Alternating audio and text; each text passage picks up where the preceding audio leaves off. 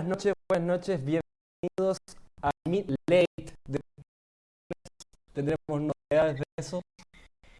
Eh, una semana, semana esperábamos mucho. Y a partir de eso me voy a dar una licencia de los, de los conceptuales no tienen Porque así como hemos aplaudido a nuestros invitados que aplaudamos nuestras medidas de plata del, eh, los juegos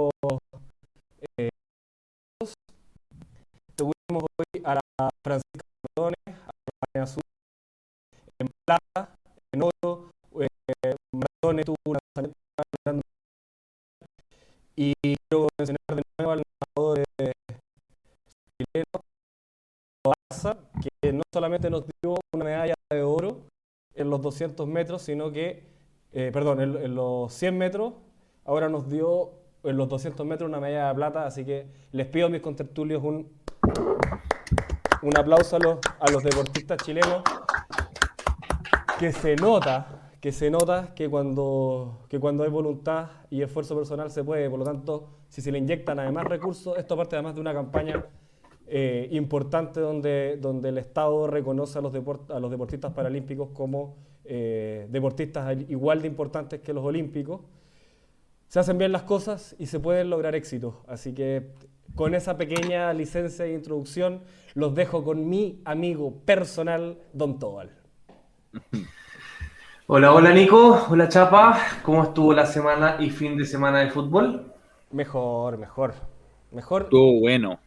En balance, Mira, podría decir, mejor en un balance. Qué, qué- qué raro, qué raro escuchar eso de, de Nicolás. No es tan raro, ya vamos a hablar por qué. Eso. Bueno, eh, lo que vamos a tocar hoy día va a ser torneo nacional, van a ser las ligas europeas, va a ser la selección, ya que empiezan las, las eliminatorias, y eh, los rumores de fichaje que están llegando a su fin. Así que les voy a pedir un título. Nico, un título de cualquiera de los temas, el que tú quieras. I miss you, Ben. I miss you, Ben. I miss you, Ben. Eso es, muy bien. Fuera, fuera de lugar bilingüe. Eso. que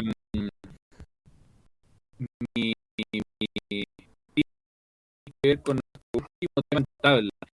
Eh, apareció la bomba de mercado esperando. Mm, apareció la bomba del mercado que estábamos esperando. ¿Igual sería esa? Me- me- no, me refiero como el mercado en general, como que apareció el- los bombazos, aparecieron. Ya. ¿Cuál, sería, cuál sería esa? Ah, ¿Para ti? lo- lo- no, lo dejamos, lo dejamos no para el final. spoilers, lo dejamos para el final. sí, sin favor. spoiler acá. Sin spoiler. Ya.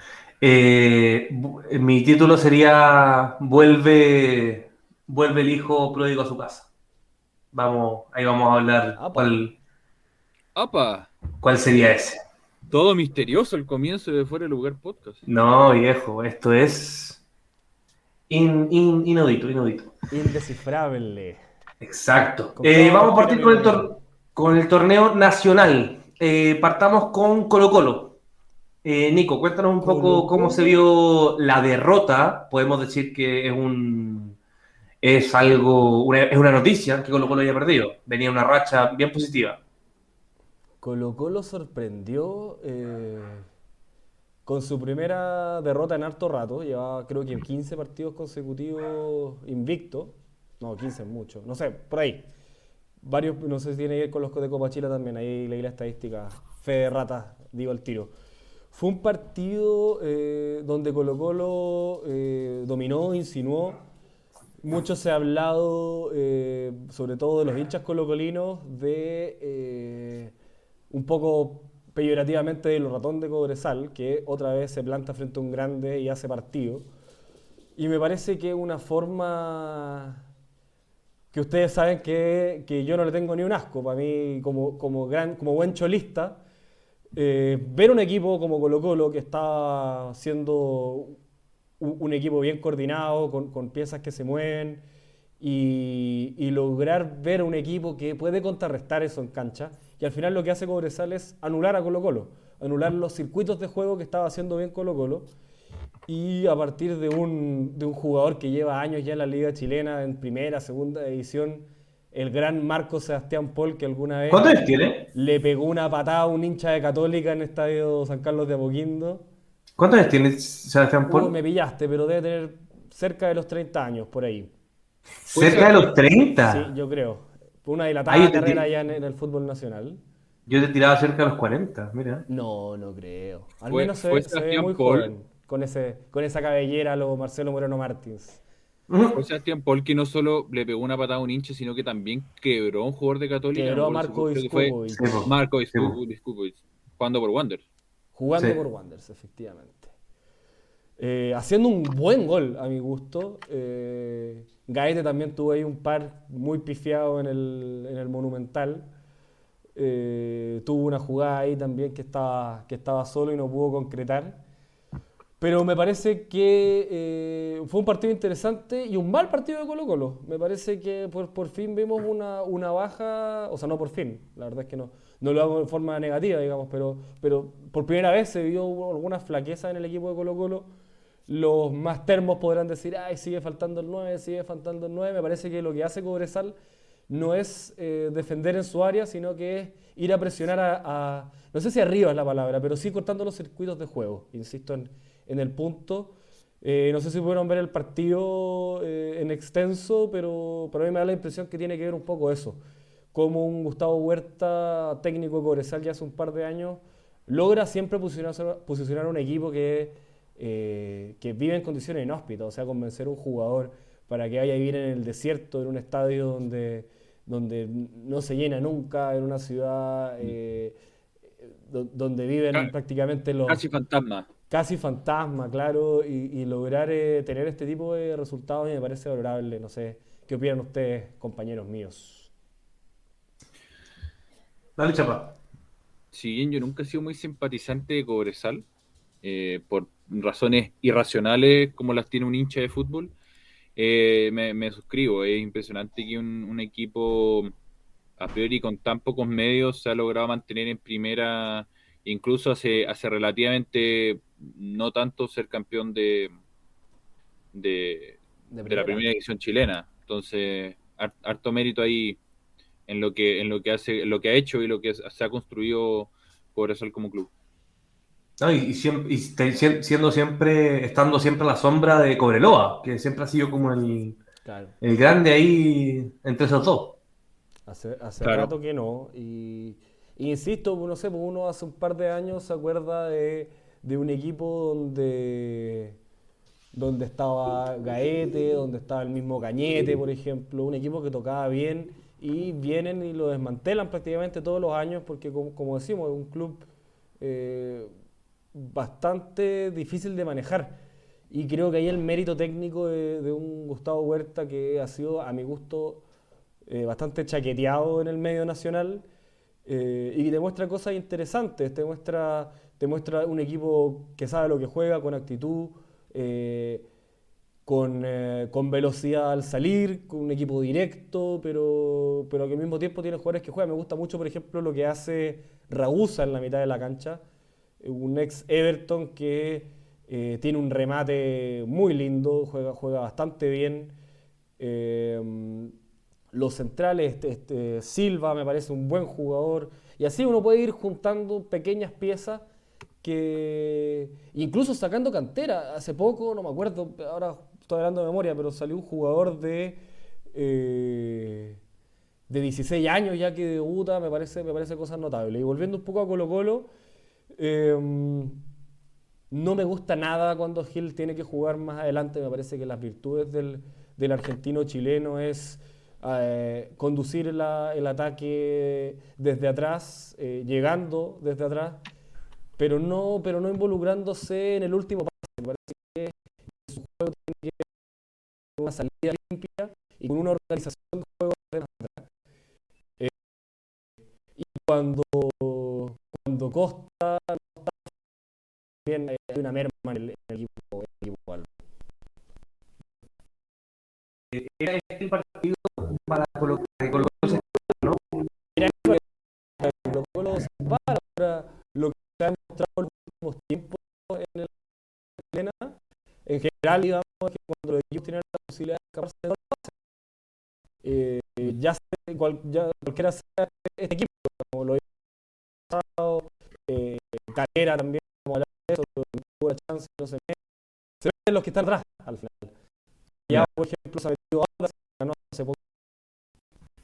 Eh, no tuve chance de verlo, así que no vamos a hacer un comentario más Está ahí y le ganó a un Ariel todavía, O'Higgins, que no está el grupo eh, Miguel Ramírez y un equipo muy parecido a lo que podemos hablar de Cobresal, porque sabe lo que juega y tiene rivalidades con las bandas, vecinos con, con Fuentes. Y para ir redondeando el comentario, eh, esto se pone esto se pone cada vez más interesante y se van subiendo candidatos prácticamente todas las fechas. Mm. Bueno, de esa forma pasamos a la U. Chapa, cuéntanos un poco cómo, cómo le fue a la U. Oh, lo, lo combatió la U, lo combatió la U en una, en una cancha que parece que se está transformando en una especie de fortaleza para Huachipato. Mala la eh, cancha. que ya- ¿Era, era, era, era, era, era cancha o, o era como con católica? Mira, mira, la, la fortaleza tiene un- la fortaleza en general de la Edad Media tiene un pozo con Ajá. cocodrilo. Yo creo, yo creo que eso es lo que ha apuntado Huachipato. Pero bueno, se, se ha transformado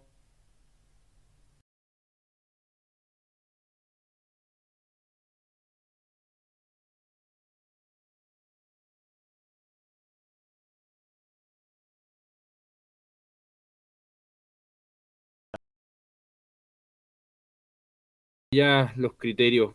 Para mí no. Cuesta, cuesta, cuesta creer que habiendo televisión para los árbitros eh, fluctúe tanto el, el ¿cómo decirlo? El, el criterio de lo que es penal. No sé. Yo, yo creo que era cobrable. Yo los invitaría a los señores de la NFP y del Colegio de Árbitros que le paguen una pasantía a los árbitros para que vengan a ver fútbol, vayan a ver fútbol inglés, por ejemplo. Y ver lo que es una falta o no es una falta. ¿Cuánto se demoraron en cobrar el penal al, al Liverpool? Ok, se pueden demorar en cobrar el el Demasiado penal. poco. Seis, Demasiado seis segundos. Se pueden demorar cobrar el penal, No, no. pero el criterio de un toquecito en el área eh, no puede ser. Para mí, el criterio, para mí el penal tiene que ser penal, la falta tiene que ser falta. Si estamos tratando de, de hacer que la liga suba su nivel, eh, es en el sentido de que esos roces, por ejemplo, que no te van a cobrar en Copa Libertadores, no los cobremos acá, porque si no, ¿cómo vais a pelear? Si pretendemos de que hay jugadores del medio chileno que jueguen clasificatorias o Copas América, tenemos que tratar de que los cobros sean unificados por ese lado y no por el otro. No Promediar para arriba, no promediar para abajo. Bueno, y Chapa, ¿cómo se vio esta Universidad de Chile? Eh, ¿Mereció el empate o, o fue más de lo mismo? A ver, es que yo creo que, yo insisto, y lo he dicho harto en estos últimos capítulos, que el la U tiene un plan de juego muy marcado, no trata de improvisar nada, y por ahí si no concreta, esto puede ser un- una obviedad lo que voy a decir, pero si no concreta eh, rápidamente sus opciones se complica. Ya le pasó contra Cobresal en ese partido que, que por ahí lo pierde sin, sin haber merecido tanto perder, porque después hizo un partido muy similar contra Calera, en que tuvo mucha eficiencia y fue y marcó los cuatro goles. Entonces, yo sí podría hablar de que, de que juega a su favor a la, a la U es que tienen una regularidad, por lo menos en el, que, en, el juego. ¿Será bueno o mala esa regularidad? Porque quizás necesitan algo más. Mm, Ahora, yo creo que se verá a final de, de campeonato. Lo que sí yo creo que urge y que también necesita un, un cuerpo técnico es tener la confianza del club. Y, y me parece raro que con todo el... Porque ha sido un interinato largo. Por último, que le confirme el interinato a, a, a Huevo Valencia. No sé, si, no sé si ya se lo confirmaron o no. No, Pero, quedan, quedan prácticamente tres meses de campeonato, chapa. o sea, pero que, queda, queda mucho, queda mucho por eso. Sí, Eh, pero- o sea, tre- pero quedan tres Eh, meses, si no lo puedes confirmar ahora, ¿quién va a llegar, quién va a, llegar a hacerte una revolución Ah, en los últimos estamos- días, digamos? Está- estamos de acuerdo, por eso. Eh, yo creo que también es propio para un club eh, que, o sea, para un cuerpo técnico, perdón, eh, que le, que le- le den la confianza, le digan, por lo menos tú vas a tener todo este plazo para trabajar, no te vamos a meter en dos meses y medio a una persona entre medio. Y, poder planificar, o sea, eh, cómo usar La- tu la- plantel, qué, qué- cuál- cuáles son los jugadores que quieres proyectar, cómo, voy a trabajar si es que no, si es que no sabí cuándo se acaba tu contrato. Yo creo que Valencia no sabe ni siquiera si es que traen otro DT, si es que a lo mejor ellos lo vuelven a, las divisiones- a las divisiones inferiores, lo echan del club. Creo que esa incertidumbre eh, le hace mal a, a los jugadores y le hace mal al cuerpo técnico. Las conversaciones con la Ribey empezaron, ¿no? Algo así. Sí, sí, sí, sí, sí. sí. Sí, pues, Ya van en la segunda reunión, es lo que se informa. Ya. Y, Eh, y complementando un poco lo del Chapa Tobal, eh, a mí me da la impresión que el partido también pasa porque Guachipato no tuvo la jerarquía para cerrar el partido antes. Tuvieron como cuatro remates en el, cuatro remates en el palo, un penal mal logrado. Eh, creo que creo que Guachipato tiene individuales interesantes. Siempre me ha gustado lo que hace Walter Masanti por la derecha, creo un jugador rápido, Y un- un interesante, equipo muy gambeteador. Es es un equipo joven. Lo que hace Israel Poblete me parece súper interesante en la mitad de la cancha. Y lo que hace Chris Martínez, un paraguayo ya nacionalizado chileno, ya por un largo recorrido en, el, en, el, eh, en la liga chilena, eh, son jugadores interesantes, son jugadores potentes, pero que les falta un poquito de jerarquía para poder cerrar estos partidos importantes.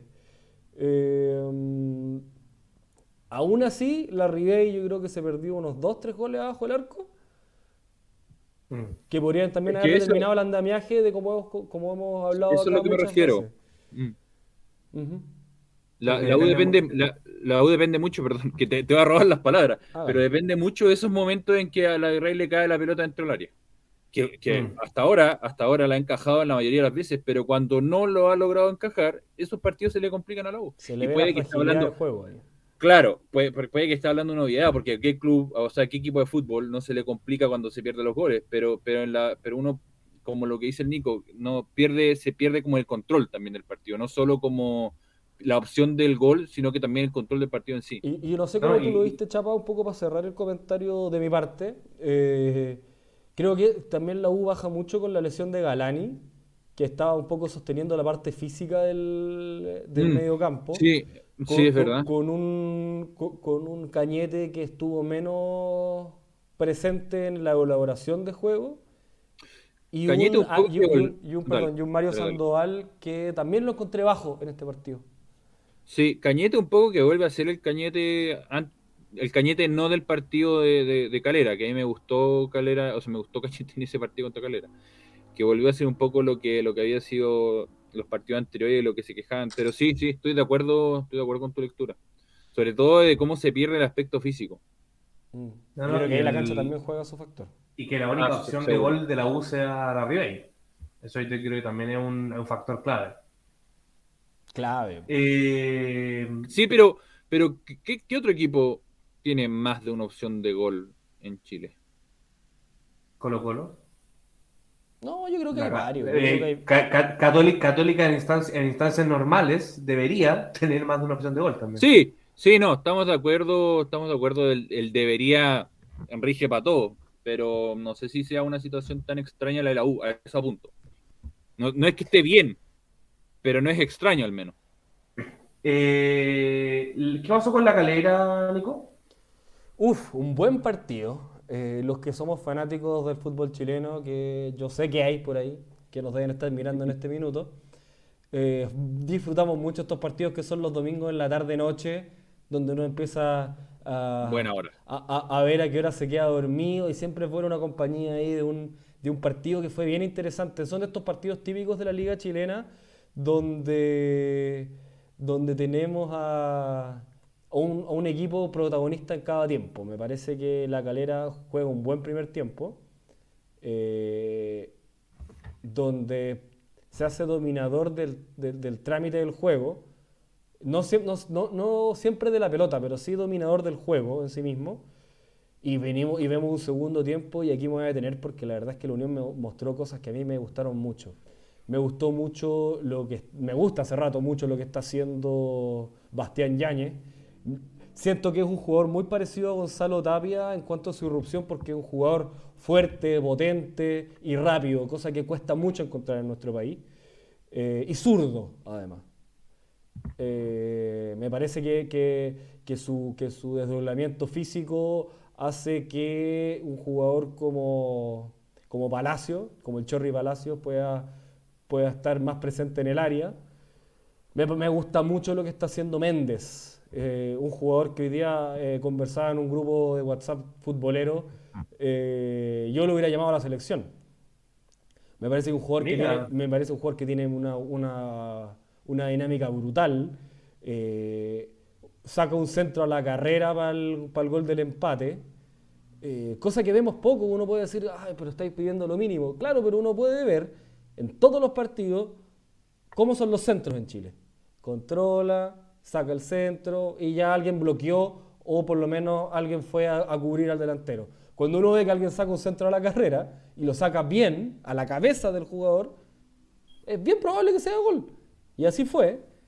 Y Bastián Yáñez que con su, con su pie educado, como dice Juvenal y, y el Vichy Borghi, eh, A- a mi saca un tremendo centro a, a un jugador que ustedes recordarán muchas veces que nos vacunó como hinchas de Católica, como el Pato Rubio, que vuelve al gol después de 15 fechas, eh, o más incluso, me parece, me parece una buena noticia que, hayan, que, que estén saliendo estos jugadores importantes. Voy a mencionar también a eh, un jugador Villagra, Jonathan Villagra, un central 19, 18 años, eh, muy interesante también, alto, como, como venimos viendo aquí en Chile que estamos sacando eh, buenos prospectos de, de defensas centrales. No sé si tuvieron la oportunidad de ver algo de ese partido. No, yo No, me, me abstengo, no. no puedo ver nada. No la vi, así que tampoco voy a opinar. Yo tengo una duda. ¿Por qué aquí en torneo, en la pauta, torneo nacional, sale Colo Colo, la U, la Calera y hay un punto que se, se llama fuera Poyet? ¿Por qué no aparece? Espera, espérate, ¿Cuál, cuál espérate. es ese equipo? Pregunta, pregunta para la gente que nos está viendo. ¿Quién hizo la pauta? Adivinen quién hizo la pauta. Con, habiendo, a- a Cristóbal habiendo dicho eso. Ge- ge- genera- generalmente la hago yo, pero no, ahora no la puedo Algo hacer yo. pasó. Algo pasó. Algo pasó. Y, y alguien puso un equipo que se llama Fuera Poyet. No sé cuál es ese equipo. Mira, lo que pasa es que yo hace rato que, que me creo un numerólogo, estoy siguiendo los pasos a la quinita, y yo dije, mira, después de ver eh, estos resultados, y vamos a contestarle las preguntas al tiro a Damián Yukio y a, Joaquín- a don Joaquín Lavín 69. Eh, la felicidad que da la salida de Poyet, Damián, eh, y el toque que queda a las 12. Creo que, en- creo que en un nivel bastante similar. Eh, fue bastante grande porque creo que, eh, que uno lo ve como un alivio. La verdad es que el partido, el partido del, del sábado, por, por razones personales, no lo pude ver en vivo. Cosa que yo creo que me dolió mucho porque verlo después completo al día siguiente fue prácticamente un suplicio. Porque un equipo que sigue sin mostrar nada, un equipo completamente desgastado de cabeza. Y, y- y vamos a dar un, un comentario largo en este sentido porque creo que hay cosas bien importantes que decir. Si es que un equipo que realmente tiene jugadores que no sirven para nada, no tiene dos llamados a la sele- cua- tres llamados a la selección. O sea, hay jugadores importantes en este equipo. ¿Qué, qué opinan ustedes? ¿Cuán- Pero es que cuán- también- ¿Cuántos, cuántos equipos en que- Chile tienen tres seleccionados nacionales? Es que, por ejemplo, también igual, no sé, Valencia en este caso fue porque no vino Ben. Pero podría llamado, Pero podría podría haber haber llamado llamado a alguien de México o al Felipe Mora o a cualquiera. Pero Yo no no. entiendo por qué no está, no entiendo por qué no está Felipe Mora. Yo Independiente esté o no esté Valencia. gusto del técnico. Sí, mira, lo lo, muy bajo físicamente. Eso ya lo vamos a tocar, ya lo vamos a tocar. Pero, pero atendiendo el punto del Nico, no, es verdad, es verdad. O sea, tenemos al, según la prensa, mis amigos de la prensa, que yo creo que no se me van a odiar, eh, que capítulo por medio les pego un palo, pero tenemos al super equipo de Colo Colo y claro, está Iván Morales, creo, y no sé quién más. Iván Morales. Que Iván Morales, un error, yo hubiera llamado a Cortés de tercera, creo, pero bueno, eso lo vamos a ver más adelante. Lo vamos a ver, pero, pero es verdad lo que dice Nico, o sea, un equipo tan inútil eh, como parece ser que un partido terminar con dos expulsados y 3-0, eso es de un equipo inútil. No, y que te metan tres goles en, lo- en los descuentos. Y, y- y- y Sí. ya- y llaman a dos canteranos sub-21, o sea... Algo tiene que estar pasando. Y, y- siguiendo con lo del partido, a mí, eh, así como no me pareció el penal que le cobraron la U, no me pareció el penal. No me pareció nada de penal en la transmisión. me dieron ganas de... lo estaba viendo por el computador, así que casi me acrimino con el computador, porque la verdad es que el señor Chapacase, y lo voy a citar, y, ojalá no me funen por, por, hacerlo, eh, que diga que hay un claro penal cuando, no sé si alguna vez habrá visto un partido de la Premier realmente, si alguien te toma el brazo o te se apoya en el brazo, eso no puede ser penal. No puede ser penal porque si no, no hay forma de marcar. dicen que hubo una carga. Pero una, una carga en el fútbol es porque es un deporte de contacto. O sea, no hay ninguna forma, no hay ninguna forma de que ese penal se cobre en una instancia importante, por ejemplo. ¿Y por qué se cobra acá? Para mí, no, más que una instancia importante, más que una instancia importante, me gustaría la, ojalá un día vamos a traer a un árbitro. Lo estamos gestionando. Cáchate, cáchate. La, producción de este, de este programa es impresionante. Pero lo que me gustaría preguntar si no es también criterio para, para pitar un penal, ¿qué pasaría con esa carga en la mitad de la cancha? No sería falta. Lo, cobran como foul y estamos hablando de un foul de esos que se sacan pie al lado y vamos jugando, no estamos hablando de ni siquiera un tiro libre con peligro. Y es, lo cobran. Además una segunda amarilla. Y yo no sé si esos criterios, yo no sé si esos criterios te lo te, suman a la hora de, no sé si lo enseñan a los, a los árbitros a decir, miren, también para como criterio es no solamente ver que hay un foul en el área, sino si yo cobraría este foul fuera del área como un penal, porque es distinto cobrar un tero libre a la pena máxima, o sea, imagínate, se le dice la pena máxima al penal. O sea, no, la proporción es distinta y el castigo y el, castigo y asimismo el premio es demasiado grande. Y, uno podría pensar que es al revés, una faltita quizás no es penal, pero en este caso es una faltita siempre es penal desde que existe el VAR, básicamente. Porque además esta ni siquiera la va a ver. De arriba, de arriba ni siquiera le dicen, oye, a lo mejor fue muy ligera la carga. Pero bueno, dejando de lado esa parte que me, parece que ya hay una, eh, una, disparidad de criterio en, todo, creo que en, este, en esta pasada no me voy a sentir perjudicado como, como hincha, creo que, creo que están malos todos los árbitros para todos los partidos, digamos. Eh, pero, me, pero me da rabia pensar que, que esas son cosas que al final terminan determinándote. Pero la Católica no tuvo un remate al arco, yo creo. Uno peligroso. Mm. Uno, uno claro, no. Uno no. No, no tuvo. Como, tuvo, como tuvo sí otros partidos, pero yo creo que este en particular debe ser de los partidos. De, partida que hacía Valencia ahí. Claro. Eso ya, eso, ya te, eso ya te dice mucho. ¿Qué hacía Valencia ahí? ¿qué, hacía Valencia ahí y qué hacía Tapia después? O sea, eh, Montes tapando, el, tapando en la línea de área. Eso, puede ser por un corner y ya, y ahí me parece que que, que que pegarle un, un paipecito al tan defendido eh, Montes que esas cosas no se hacen en la liga profesional. O sea, te ganaste lo pedía, lo pedía y ahí está. Te, te, ganaste una roja, te ganaste una suspensión y además te hicieron un gol en contra y que tu equipo con nueve. O sea, me parece que es una responsabilidad y creo que esto le tiene que servir como, como, como forma de madurar. Y les propongo, les propongo que hablemos de la salida de Gustavo Poyet, el eh, técnico uruguayo. ¿Qué, les pareció? O sea, yo no sé qué, dale, dale, no, sé qué tanto hay, que hablar de la salida. Yo creo que ya todo, todo lo esperábamos. Eh, nadie, nadie está en desacuerdo con esa salida. Yo creo que solamente las personas que están, que no son de católica. Eh, yo creo que, yo creo que el tema más que tenemos que entrar es ¿quién vendría a reemplazar a Puyet? ¿Quién sería el indicado para llegar? Ya que están sonando varios nombres. Tengo nombres. ¿Queréis partir ¿Alguno... o, hablamos de la salida de sí misma? Yo, quiero sumar un poco de la salida porque me parece interesante eh, hacerse la pregunta de qué del rol de un técnico también. Eh, porque mucho dijo Poyet que quería y que estaba implementando un sistema europeo. Mucho se hacía hasta meme de eso y, el, eh, hashtag el estilo europeo. Claro. ¿Cuál, ¿Cuál es el rol que debe tener un técnico? ¿Cuánto un técnico puede imponer su mirada sobre un equipo? ¿Cuál, cuál es el verdadero éxito de un técnico? Fuera, fuera del hecho objetivo que es ganar títulos, pero eh, no todos los equipos compiten por títulos, eso es, sabido. Pero ¿cuál es el verdadero mérito? Imponer su mirada de jugar, saber identificar el grupo y a lo que juega el grupo yo creo que esas son preguntas que son, para los que son futboleros, son interesantes mm, hacer, ¿no? Porque podemos identificar qué son los conceptos que los técnicos imponen a sus equipos que nos hace a nosotros creer que son buenos técnicos.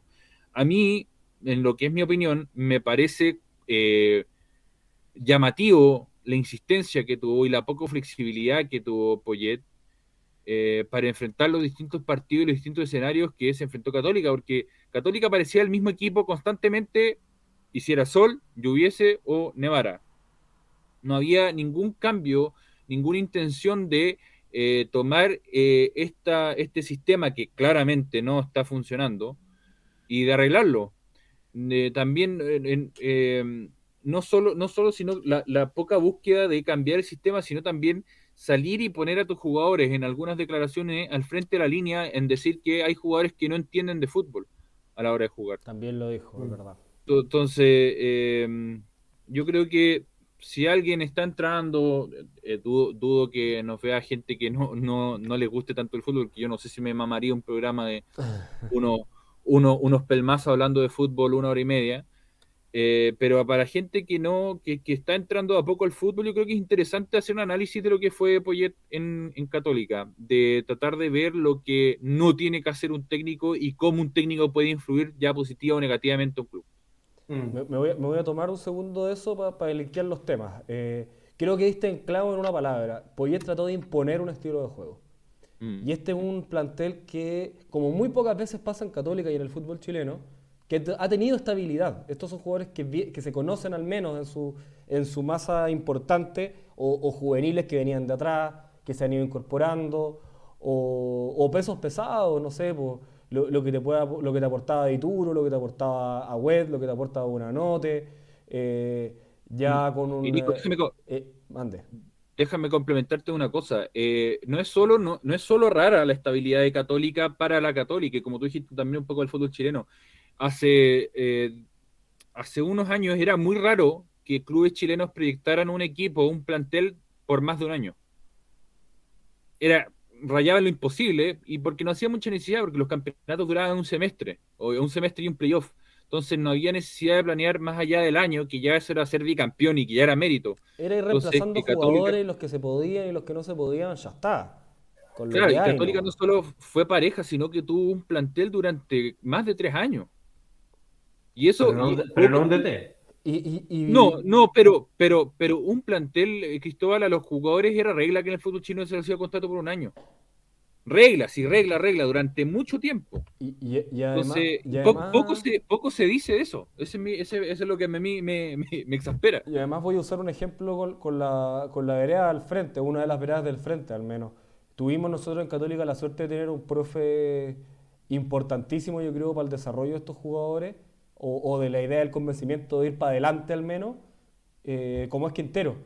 Tú puedes ver a Quinteros que agarró un equipo que estaba en el descenso y hoy lo tiene puntero o peleando por el título en un año de diferencia. Con, un, con un, juego vistoso, con, con, jugadores que estaban prácticamente fuera de la órbita y hoy los tiene en la selección, como el caso de Morales. Eh, eso es lo que te da un técnico.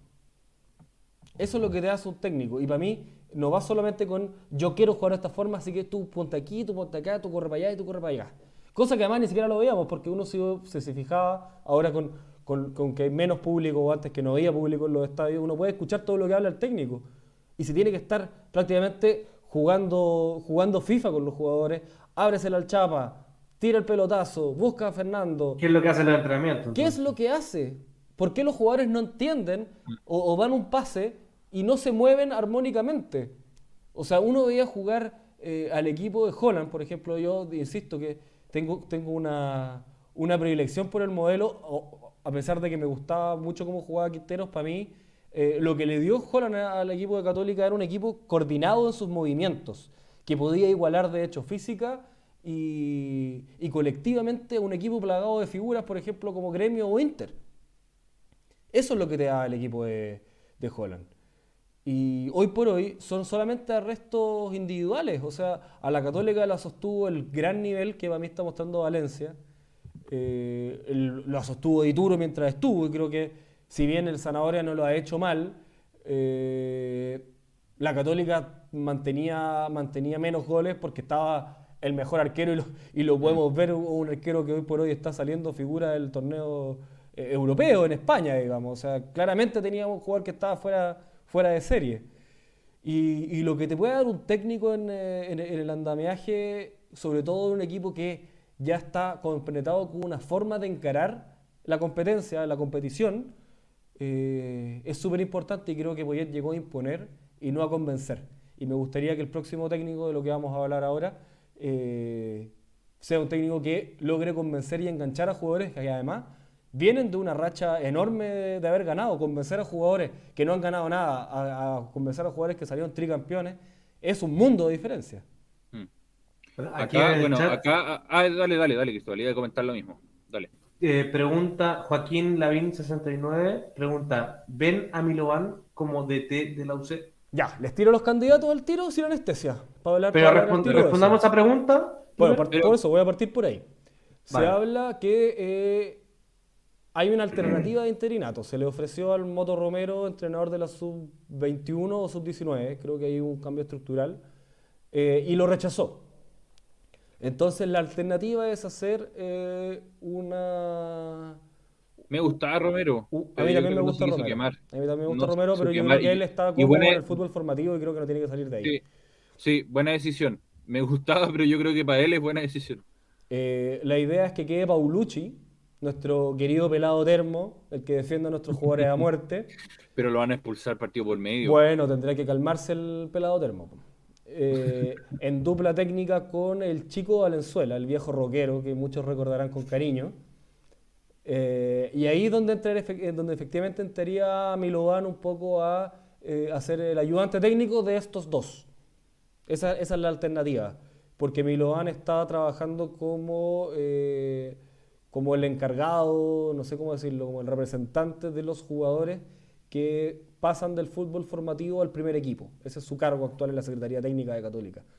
Entonces, un poco la idea es que empiece a tomar funciones más de cancha para eh, ir, profundizando en este, en este esquema. Esa sería la primera alternativa en caso de no tener un técnico, porque además recordemos que eh, la salida de Poyet en este, en este día se da porque la Católica tiene fecha libre y viene la, y viene la Copa Chile y recién volveríamos a jugar el 7 de septiembre. Entonces hay un tiempo como para, como para poder planificar y ver, y ver lo que se va a hacer. Nombres ya externos. Mucho se ha hablado, Twitter empieza a estallar, sobre todo cuando empiezan a salir estos nombres un poco más polémicos. Yo no sé cómo lo ven ustedes, pero sale Pablo Guede, por ejemplo. Yo no sé por qué. No me gusta. ¿A qué?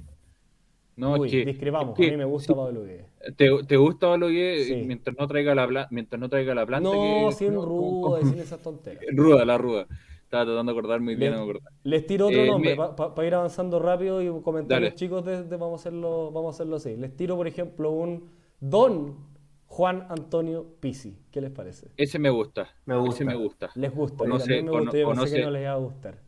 Mucho se, habla, mucho se habla de que eh, hay sangre en el ojo con él por cómo se fue. Le tenía, le tenía, pero la limpió con esa Copa América. Que muchos dicen le quitan mérito a Pisi, pero hay que estar ahí.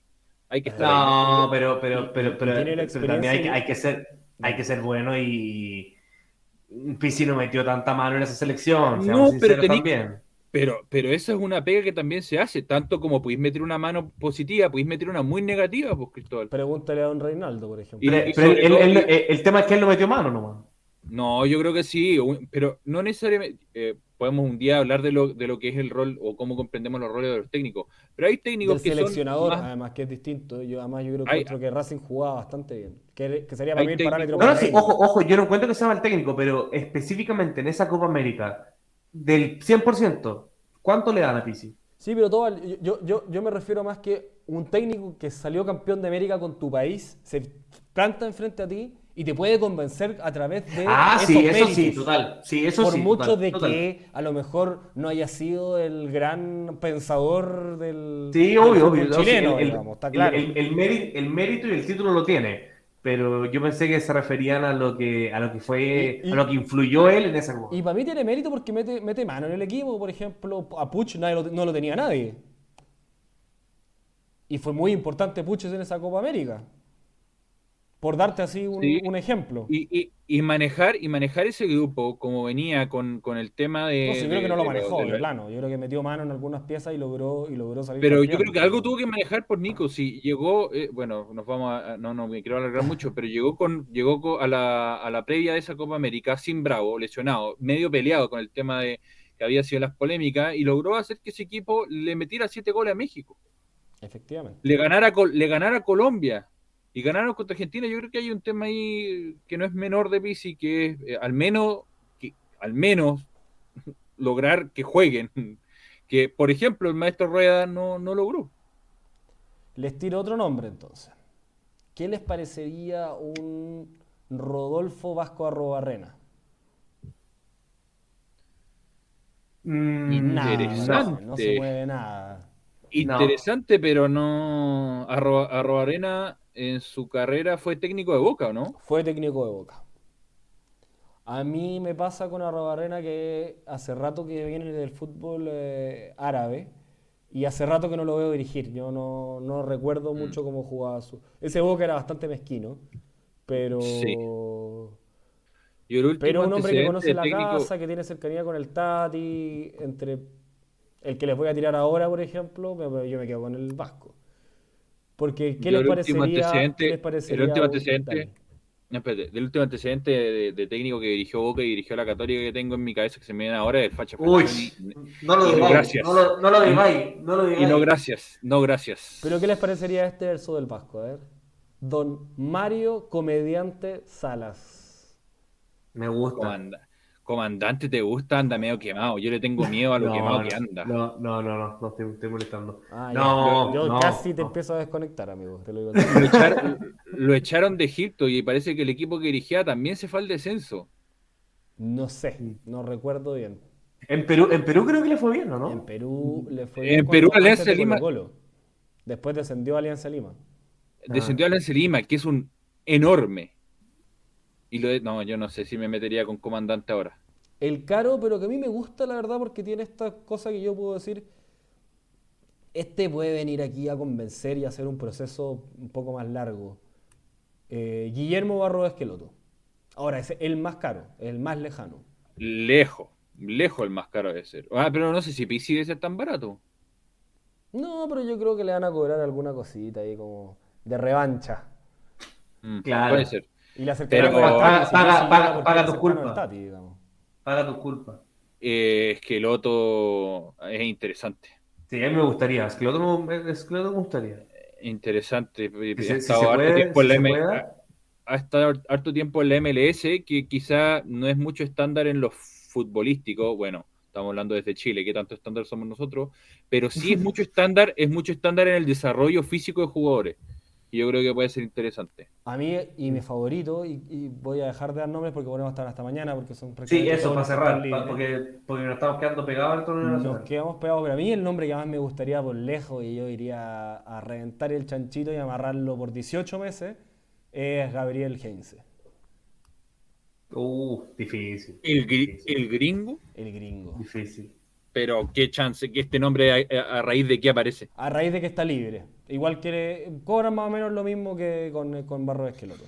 Yo creo que lo va a pescar un, equipo brasilero, sí. Sí, no. Heinze, bueno, Esqueloto igual lo ve difícil, pero no, Heinze lo veo aún más difícil. No creo.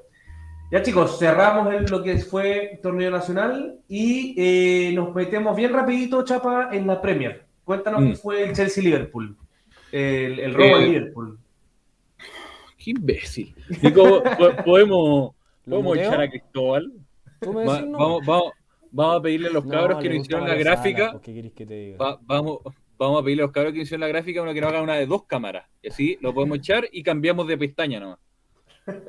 ya, eh, en serio. No, en serio, en serio. Eh, rápido, bueno, fue un partido que tuvo dos tiempos. Eh, el primero fue muy entretenido, el segundo muy latero. Eh, el primero que... Latero para ti. Eh, yo latero para el espectáculo. ¿Te pareció un partido entretenido? Fuera, fuera de bromas, ¿te pareció entretenido el segundo tiempo? O sea, fue, fue, fue, una, fue una interesante presión del, del Liverpool. Sí, pero de espectáculo poco. Para lo que faltaron los goles, sí, faltaron los goles, eso sí. que parte ganando el Chelsea 1-0 con un gol de córner de Havertz. un partido que que Chelsea, teniendo 11 en cancha, se le plantó bien a Liverpool. Estaba muy entretenido los duelos que hubo de Lukaku con, con Van Dijk y con Matip, pero que termina el primer tiempo con una expulsión de Rhys James, ahí una, una mano al borde en, la línea del arco. Nico, ¿tú pudiste ver esa mano? Yo la vi. Ya. Para ti, ¿esa expulsión? Mira, la vi muchas veces porque sabía que esto iba a pasar y que iba a hacer como que yo fuera el, eh, el tiebreaker. Es, es que, es que no quiero quedar yo como el malo, entonces. Mira, No sé. Eh, a mí me pareció mano y te voy a decir por qué. No por el primer gesto, porque cuando efectivamente le toca la mano, eh, parecía que le había pegado en el muslo primero. Pero después, Ya. lamentable para los que están en Spotify, pero, pero le pega como un manotazo hacia arriba, medio voleibolístico, que, que hace pensar de que ese rebote en la mano no haya sido tan casual. Y creo mí, que ante ya, esa materia gris, ante- creo que hasta esa línea, esa línea media gris, eh, el árbitro prefirió eh, eh, evitar las polémicas y, y ir con el, Eh, con el penal. El concepto de la roja sería entendiendo que evita un gol claro. Lo Claro que y podría ser- lo que podría ser eh, interpretativo es si logra tapar el gol claro y manifiesto con el cuerpo primero y ya la segunda y el, el- el- el segundo movimiento de la mano es una segunda jugada o si lo interpretáis todo como una corresponde a la expulsión. Lo que hay mucha queja es el poco tiempo que le dedicó, el excesivo poco tiempo que le dedicó eh, Taylor a, al- a la revisión del VAR, en que, en que sí se está reproduciendo la jugada, pero a 5 metros de que él llegue a la, a la pantalla, y la verdad Claro, es que la sí. pantalla no es mucho más grande que el monitor que tengo yo acá al lado, y me costaría definir una jugada de penal entre un partido contra el Chelsea y el, Liverpool tan rápido. No me voy a quejar de Taylor porque la historia con el Chelsea es amplia pero, y no me gusta ese tipo de conversación con el árbitro y prefiero seguir. Bueno, el partido después, el segundo tiempo fue una básicamente el Chelsea aguantando y frenándole los espacios al Liverpool que le terminó saliendo y lo- logró que el Liverpool con 11 jugadores en cancha no lograra generarle al Chelsea una jugada, una jugada dentro del área de real peligro. No, Liverpool no pudo, le faltó creatividad, le faltó delantero quizás, pero no, no tuvo una chance así eh, brutalmente clara en el segundo tiempo. Eh, eso, eso sobre el Chelsea Liverpool. Eh, también estuvo el Arsenal City, que fue la verdad un, un- un espectáculo paseo. patético, un espectáculo patético de parte del Arsenal. Yo ni no sé, ni el, ni el Norwich, ni, el- ni la boleta que le hizo el, el- el City el Norwich la, la, la- fecha pasada fue tan vergonzosa como esta. Un, un equipo sin alma, me recuerda mucho a los últimos partidos de Wenger, weón.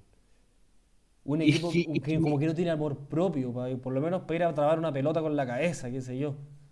Y, Mm. y yo, y yo le tengo mucho respeto al maestro Wenger, así que yo te diría que ni siquiera Wenger mostró esta apatía. No, técnico, a mí Wenger como- me gustaba en todo caso, te, te lo digo más que nada por, por ese, cuando ya los, cuando ya los equipos se ven como que no tienen, no tienen respuesta. Y parece raro un equipo del Arsenal que, si bien no ha tenido los tremendos resultados del último tiempo, pero era un equipo que siempre se mantenía arriba. No, y, y el Arsenal tiene, tiene individualmente tiene jugadores interesantes. Tiene jugadores Sí, me, me sí, cuesta. uno, uno ve la nómina, uno ve así cuando uno está viendo los primeros minutos de ESPN y los partidos, te muestran la banca, te muestran el 11, y tú dices, mira, el Arsenal no está para estar 20. Es que ese es el tema. No, no sé si para pelear la Premier, como, como hablábamos la otra vez con el Chapa, pero, pero no está para estar 20, no está para estar, yo creo que décimo, octavo, por ahí. Ayer, ayer hablábamos con el Nico y nos, nos planteamos cuántos partidos más va a tener Arteta. Uf. Yo creo, yo creo que Tiene si cero Arteta- goles. Tiene cero si goles. Arteta, si Arteta replica y mete otros cero goles y derrota en la próxima fecha, que no sé con quién es. Yo le, yo le, Ahora- di, yo le di cinco partidos.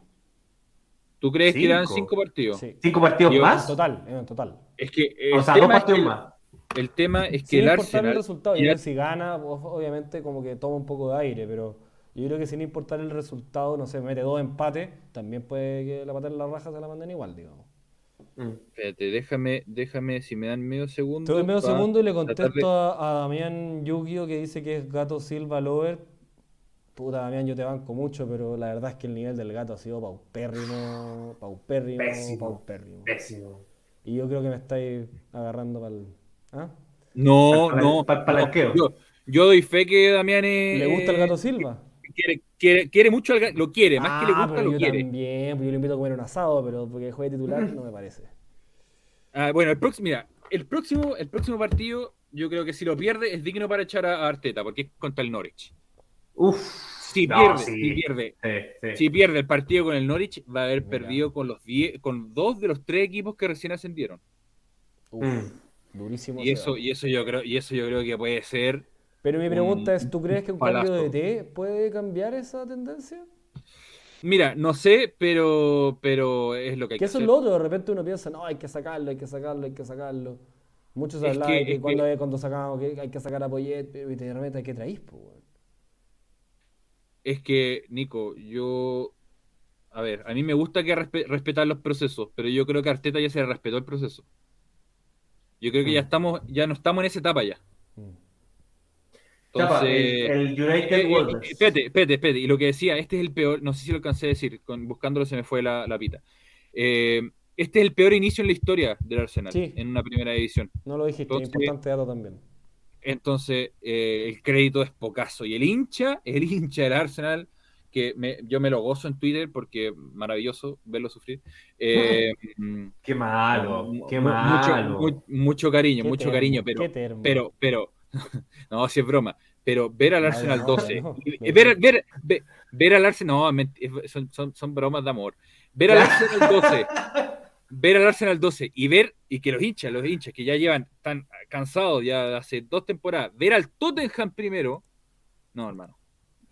Oye, el Tottenham que nadie le tenía fe, ¿eh? Ojo. Eso, eso, podríamos hablar. Y bueno, en Manchester eh, Wolves, un partido co- complicadazo para el Manchester, que en el primer tiempo se salvó de no irse con derrota, donde al, al Manchester, después de 20 temporadas y 400 compañeros a Pogba, a Pogba no, no logran encontrar todavía la fórmula correcta para desatar el mediocampo. A ratos parece que sí, pero en el grueso de repente el mediocampo del Manchester entra en, uno, en unos hoyos que no lo saca, pero yo creo que ni, ni la reencarnación de Beckenbauer como técnico, no sé. Se por pone a repartir nombre. patadas Maguire cuando pasa eso, me da la sensación. Entonces, entonces en un partido donde Adama Traoré se volvió a aparecer a la Adama Traoré que nosotros conocimos hace dos, hace dos Premier y que se comió la banda ya. eh, creo que le estaba haciendo la contrabanda Luke Shaw, Luke Shaw. que eh, era un carril de Adama Traoré. Pero que con, yo creo, a mi gusto, eh, top 3 juveniles de, de Europa y top 2 juveniles de la Premier, como es Mason Greenwood, que vuelve a ser el, el héroe para el Manchester, que, que mete, eh, logra hacer este, mete el gol creo que en el minuto 80, y ahí el, el Manchester logra mantener el resultado y ganar un partido que lo tuvo bien complejo. Y Qué clásico partido de Premier, ¿no te pasa, Chapa? Como de esos de antaño, Sí, así. Sí, sí, uno uno sí, puede prender la tele y ver el Brighton con el Sheffield y te puede tocar el mismo partido. Claro, el mismo partido, sí, no importa mucho el, el intérprete. Y eso sí, lo positivo que tiene el partido para el Manchester es que estos son los partidos donde se empieza a construir un campeonato, en este tipo de partidos. Yo creo que sin jugar bien, y, pero sacando estos partidos adelante, yo creo que puede hacer una diferencia el Manchester. Y por último, bueno, el Tottenham, que tiene puntaje perfecto, que ha estado ahí en uno eh, muy tranquilo, que lo- nadie le da ni un peso por él, y va a enfrentar una temporada con Harry Kane, que ya no se, no se fue, ya confirmó el mismo que no se iba, y, y va a ver durante cuánto tiempo lo puede sostener, porque la verdad es que el Tottenham, si hay algo que tiene de problema, es un plantel muy corto. Y Mm. jugó Tiene- Serralta en el Watford en, eh, contra el Sí. Tottenham. Tu- tuvo minutos que de hecho lo habíamos pedido el capítulo pasado, pero lamentablemente no puede venir, así que nos quedamos igual. Pero, pero bien por el Tottenham, vamos a ver cuánto lo sostiene, porque claro, tiene muchos nombres, pero a la hora de reemplazarlo y mirar la banca es un poco depresivo el escenario. Bueno, eh, así terminamos lo que fue la Premier, pasamos a la Liga. eh, el Barcelona, vamos a partir con el Barça, eh, jugó contra el Getafe en el Camp Nou. Un partido con un resultado positivo, se ganó 2-1, nuevamente Depay resolviendo, resolviendo el partido. Ya se está haciendo algo un poco común, eh, algo que por un lado es bueno, ¿Es pero verdad que ahora le dicen la Depay? la- Eh, eh, no me concentre, por favor, Nicolás. Eh, pero eh, sacando el, el resultado positivo, eh, fue un mal partido. Fue un mal partido del Barcelona, fue en donde terminó defendiendo con cinco, una línea de 5, sacó a todos los delanteros, de pay arriba estaba solo al final. Eh, no, no, no, no, no. El, el medio campo del Barcelona nunca terminó de adueñarse del partido. Eh, por un lado fue preocupante porque no hubo buen fútbol y, es algo que se caracteriza siempre en Barcelona. Eh, el, el, el, hincha culé siempre pide buen fútbol, se gana o se pierda, pero siempre pide, pide, por lo menos buen fútbol y eso es lo que no hubo. Se ganó, pero no hubo buen fútbol. Entonces, el, gol, el gol, del Getafe, el empate viene de una pelota perdida de... Eh de Busquets. ¿no? Busquets, sí. Sí, una pelota perdida de Busquets eh, y una buena conexión de dos ex eh, Barcelona que son Aleña y Sandro.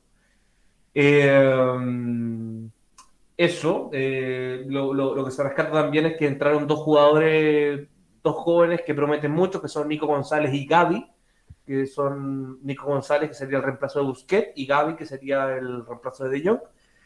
Eh, y hay que ir viendo. Bueno, eh, se supone que en septiembre ya vuelve a Sufati, Pedri vuelve de las vacaciones, eh, Dembélé en cualquier momento ya se, se, mejora, así que ya... ¿Le dieron, ¿Le dieron, vacaciones al final a Pedri? Lo obligaron a tomarse dos semanas. Está bien. Porque él lo quería, lo quería. Oye, Tobar, ¿y qué te pareció el debut como titular de Emerson Royal? defensivamente me gustó, ofensivamente encuentro que le faltó harto. No, no pasó, no lo vi pasar ninguna vez con intención, con, con, descaro. No, me faltó, me faltó eso. Eh, y, noté mucho la diferencia cuando entró Dest. Porque Dest pasó mucho. Yo lo vi pasar, pero, pero no lo vi pasar en velocidad. Eso, es, que no, no, es que, es que no, pasó, a, cuando yo me refiero con intención, es que no pasó eh, desequilibrando, no pasó... No, se, sumó, se sumó, pero no, pero, pero no desequilibró como, como que acompañaba las jugadas. Y el, Barcelona, por lo menos, bueno, o sea, yo, de todos los grandes equipos eh, necesitan de los laterales que pasen, pero sobre todo el Barcelona depende mucho de sus laterales. Entonces, y, sobre todo teniendo la contracara que Jordi Alba.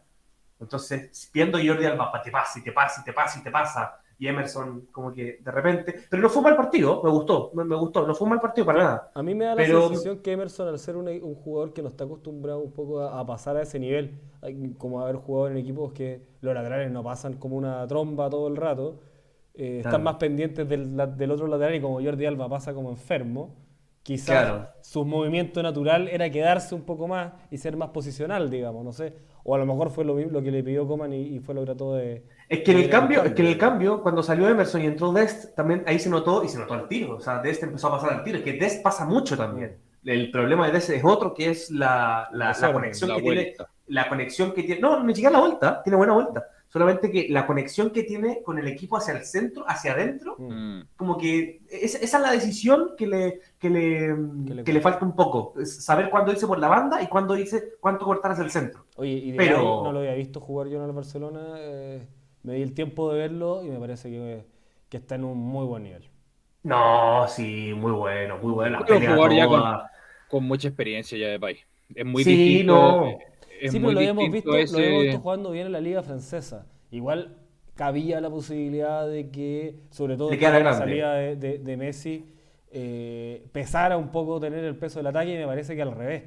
Lo, lo reconoce muy, muy propio eh, en contraposición de lo que uno podría esperar de Griezmann y con eso te la dejo para terminar el comentario termo. Es que, es que yo, espérate, yo, yo, creo, dame un segundo, que yo creo que lo que le juega a favor a de país es que es un rockstar, literal. Bueno, tiene la personalidad es una estrella en Holanda, no solo futbolística, sino que musical. Entonces yo mm. creo que tiene la personalidad para plantarse y tomar ese rol. Yo creo que en el, No, y claro, y como, dice el Chapa, es como un rockstar porque es como, es como el chico malo. Entonces mm. como que, como que le, da lo mismo lo que le digan, las críticas que le tiren. Él va y hace, hace su juego, hace lo que quiere, eh, se va por un lado, se va por el otro. Si no te su pena honesta de no poder visto, haber visto a Messi. Lo noté. En esa entrevista se, se los, te lo sentí. Para ser tan villano para ser tan villano lo, se lo sentí, me imagino su ilusión. Mm, no, claro, imagínate. Claro. Oye, ¿y, qué bueno, de Griezmann para terminar el comentario? Eso, para, eso, para terminar el comentario. Eh, Griezmann, bueno, sigue siendo ese gris, ese Griezmann que no, que no, que no convence a nadie, que no, que no termina de hacer nada bien. Pero es que el problema con Griezmann también es, es, es muy latero porque tampoco es que te juega mal, tampoco es que se equivoca tanto para decir, "Onda, en verdad este bueno es malo, no lo pongas más. Porque igual hace cosas buenas, te recupera balones, eh, se, mueve, se, mueve por la, se, se mueve por las bandas, se centraliza. Pero hace eh, cosas que re- uno no le pide que haga, digamos. Es que Claro. ese es el tema, que eh, la- las funciones que cumple bien no son las funciones que tú le, que tú le pides las Por las Exacto. que pagaste, po. Exacto, entonces como que ahí es donde uno dice como, ya, sí, muchas gracias por recuperar balones, pero no eres defensa, ¿cachai? Entonces, no, y, y claro, la excusa anteriormente, antes, que era, era que estaba Messi, y ahora, ¿cuál es la excusa ahora? ¿Que está de eso. Yo, yo creo que lo que le falta a Griezmann y que lo ha tenido haciendo, pensando que ha tenido en otro equipo donde funciona, es un, un 9 más de referencia. Pero la verdad es que cuesta, cuesta tener que hacer, hacerle excusa a jugadores que cuestan más de 100 millones. Que es el tema, pues, chapa. ese es el Ese, tema. es, sí, sí, mundo. está- sí, sí, ese es el tema. Como que, como cuesta, ¿por qué? Porque un jugador que cuesta 100 millones va a necesitar tanta excusa. No, y porque uno lo ve que jugando en Francia y cumple las funciones que uno le pide y cumple en el Barcelona. No, Eso porque en que Francia, claro, que, es que ahí volvemos al punto del Chapa, porque en Francia sí tiene un 9. Pero claro, es que lo que dice el Chapa, o sea, uno que costó 120, 120 millones, no le pudiste, no le estar dando excusas cada vez que juega mal. No podí. Yo creo que es muy uruguayo. Ese es el problema. ¿Y Lucho Suárez? ¿Cuál es el problema de Lucho, Flor- de Lucho Suárez? No, pero me refiero a. También era muy ur- ur- uruguayo, pero en otro sentido. Pero en otro sentido, pues, claro. Le, le- le- le gusta mucho más, se siente más cómodo eh, dirigiendo una contra más que conduciendo un ataque construido. Y por eso en Francia luce y en el Barça no luce. Esa es mi- Porque el Barça no juega a la contra. ¿Mm? Porque el Barça no juega a la contra. No, pues. No. Bueno, puede ser, puede ser. Pero bueno, ahí vamos, lo vamos a seguir analizando para no quedarnos pegados. Eh, el Real Madrid jugó contra el Betis, ganó 1-0. Eh, no fue un partido brillante de Real Madrid, no, no, nadie destacó principalmente, pero ganaron. Eh, una jugada aislada de Benzema, dejó con un centro, dejó a Carvajal, Carvajal definió de primera, cruzándole al segundo palo, gol, y en verdad no hay mucho más que comentar de ese partido. El Madrid cumplió y sacó el resultado adelante. Eh, es un resultado que si bien Madrid no jugó bien, sacar tres puntos del, del Villamarín eh, es importante. Sacarle Siento tres que- puntos al, al. Eh, Siento que eh, vamos a ver muchos partidos así en la Liga Española, del Real Madrid y el Barcelona. Es que ninguno, es que, o sea, a ver, si- a ver, los dos tienen muy buenos planteles, o sea, si vais nombre por nombre, los dos tienen muy buenos nombres. Pero, pero, pero sí, ninguno tiene un equipo que tú lo mires y digas, este es un equipo conformado, este es un equipo que va a pelearte por, que te va a pelear por todo. Eh, no, Yo creo que son, son claramente equipos de transición, los dos. Mm, Quizás más, el- quizás más el del Barcelona que el del Real Madrid, pero Sí, el, el del, el del. Barcelona, el del Barcelona yo te diría que es algo más de transición, sobre todo porque vienen muchos muchos jóvenes de abajo, pero el del Madrid yo te diría que es un equipo desgastado. El del Madrid yo te diría que es un equipo sí, eh, Creo que que, me gusta ya, más. que, que ya, se le, ya se le acabó la benzina, eh, tiene que renovarse y bueno, ahí podemos entrar en un tema bien, bien largo que es eh, que Florentino tira todos los juegos en la misma canasta que es traer a Mbappé. O sea, la mentalidad del Real Madrid es traer a Mbappé, a Mbappé, a Mbappé, a Sí. Mbappé. O sea, no existe traer a, a defensa, a- no existe traer a otros mediocampistas, aunque ahora está sonando uno, un francés que lo vamos a comentar.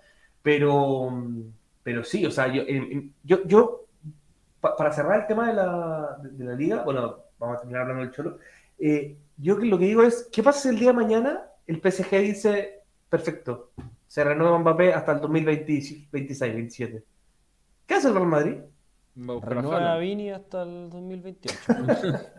Mira, es, es- Va- es- va- es- Vende a Hazard y va- a buscar a Haaland, pues yo creo. y pues ya, Hazard, ¿cu- ¿cuánto te da por Hazard? ¿Dos lucas? Eh, 40, 40 millones, puedes sacarla a Hazard. o sea, eso, o no, no sé, no sé qué tan fácil. Hoy en día, como está Hazard, no sé. Cristóbal, ¿cuántas veces he fallado yo en los precios? ¿Tú no me, cre- tú no me creí la plata que podía hacer el Chelsea en el mercado? Y pumba. Ya, pero es que si tienen ahí un mafioso Entre, entre tres juveniles van 56 millones de euros. Sí, te digo, viejo. Ya, y eh, el Cholo, el Cholo que empató, empató eh, un partido a los Cholos, eh, le costó y lo empató al final, al final, la- el último minuto, ¿Contra? Lo- ¿Cuál fue? eh, lo reviso el tiro, el, el Atleti empató con, eh, era con el, con el Villarreal, si no me equivoco. Con el Villarreal, empataron a dos. Fue con el Villarreal, sí, empataron a dos. Eh, partido donde el Villarreal fue más, o sea, mostró más fútbol, pero, pero el Cholo, el Atleti supo sacarlo eh, y lo, eh, lo, lo estuvo perdiendo siempre. Lo partió perdiendo 1-0, lo empató, lo estuvo perdiendo 2-1 y lo empató a último. Minuto 95 con un autogol. Mm, sí.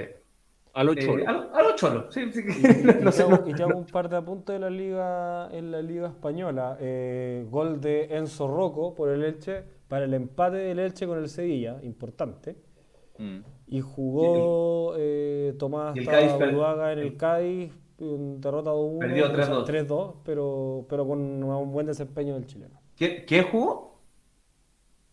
Tomás Alarcón. Dijiste hasta Uruguay. Ah, perdón. La- Sí, Tomás- lapsus, Tomás- lapsus- lapsus cruzado. Claro, y eh, bueno, la serie ahora vamos a pasar rapidito. Ganó el Milan, eh, goleó el Milan con dos goles de Giroud, el, el gran goleador, eh, que se le echa harto de menos en, en Londres. ¿En dónde? Lo más grande.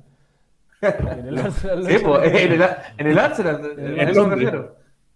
No, Eh, sí, sí, pero echar de menos, es un queridísimo. A la Roma, a la Roma, a la Roma ¿cómo le fue? ¿El de Mo? Ganó. Ganó, goleó, Goleó. goleó, También, mira. goleó El- y el- hizo gol de debut eh, Tammy Abraham. Ojo ahí, Sí. ojo ahí para que se den cuenta lo que era la competencia en ese club. Chiquillos, si, si yo no hablo, yo no hablo en vano. Yo no Un hablo, club muerto. Un club yo no muerto. hablo en vano. El, el Inter, El Inter ganó Ganó. 3-1, jugó el viernes. Ajá. eso, y la Juve, eh, post-cristiano, perdió. Pero co- pre y post no ha logrado sumar la Juve. Ahí todavía está en una transición todavía. Que Preocupante, preocupante lo del conjunto de bianconero. Yo creo que se van a segunda, ¿no? ¿Hermano? Ya. Ey, Da- va, va- da- va- va a tener que venir nuestro super hincha a agarrarse a convoca. no, sé, no, sé, no sé si Damián está Se por va- ahí. se para- va a llamar para- Super Termo. El, Su- su- super termo, sí. No sé si está por ahí Damián para que nos justifique tanta, tanta derrota. Eh, no sé, Bueno, y- Gato Silva. Y el Ah. PSG... bueno, y el PSG tuvo el debut de Messi eh, con una increíble actuación de Mbappé. Y bueno, Mbappé, que se supone que hoy día se, se daba la respuesta si es que se aceptaba o no la oferta del, del Madrid por 170 millones. Eh, 170 más bien variable. Y lo que, y vi- no sé si ustedes vieron lo que puso Mbappé en Instagram. No, no lo vi. Yo O sea, supe que el Madrid se había bajado. Fue un, partido, fue, un partido, fue un partido en donde Mbappé metió el primer gol, le empataron al PSG y Mbappé metió el segundo gol. Y el segundo gol Mbappé lo celebró, pero así, con una furia y con una, con una rabia. Pero Así que- ganó, ganó 2-0. po. Ganó 2-1. Según yo ganó Sí. 2-0. ¿Seguro? Porque lo anularon. Le anularon. Ah, le, gol. ah, anularon ese gol. Ah, yo me, me acordaba de haber visto el gol. Bueno, 2-0 y el segundo gol lo celebró, pero así, muy. Eso sí me acuerdo.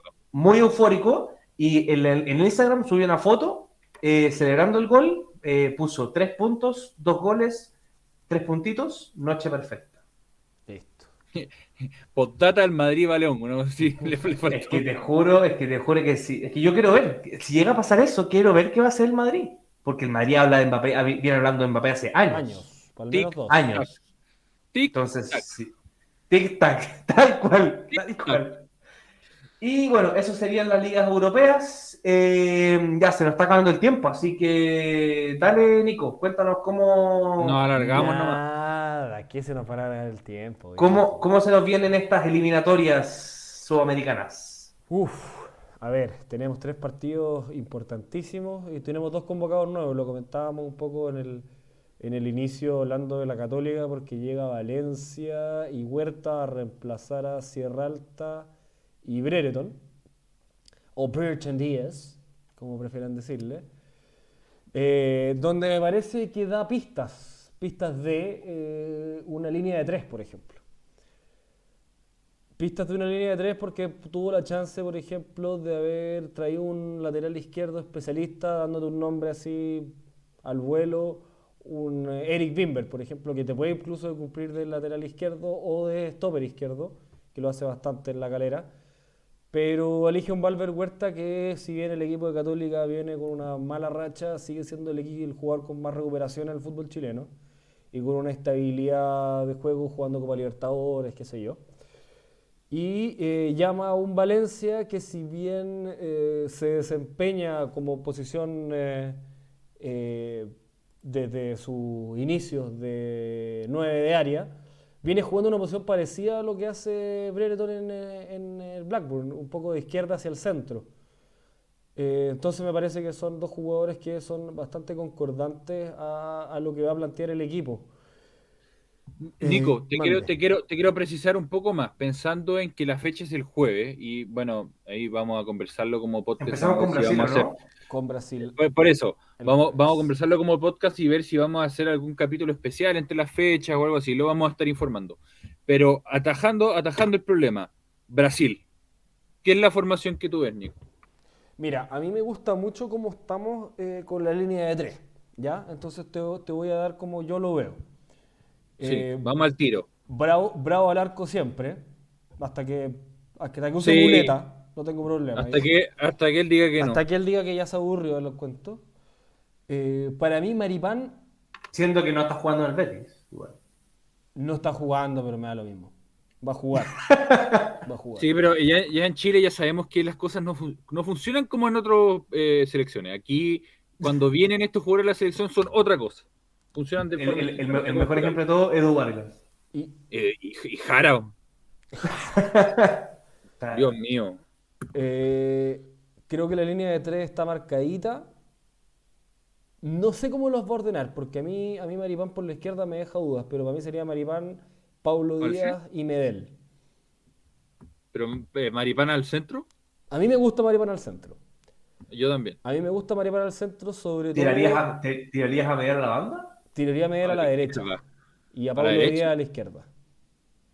Yo sabiendo revés. que Pablo, yo sabiendo que Pablo Díaz es más experto jugando en la derecha como en línea de tres, eh, yo lo haría jugar por la derecha para Pero- por lo menos tener bien seguro ese, ese puesto. Pero Paulo tiene buena zurda. De hecho, en algunos partidos en la Liga Argentina, parece sobre todo en San Lorenzo, jugó hasta ¿El de Mónaco de. Maripán juega con línea de 3 o, línea de 4?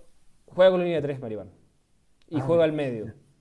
Entonces yo trataría de no moverlo a él, porque al final se le empiezan a culpar de todos los ripios técnicos y todos los ripios de no sale bien. Bueno, pongamos jugadores que salgan bien en las puntas y dejemos que Maripán juegue ahí eh, marcando, marcando la línea de como lo hace generalmente en su club. O a la derecha, para no obligarlo a salir de zurda, al jugador menos hábil del equipo, digamos.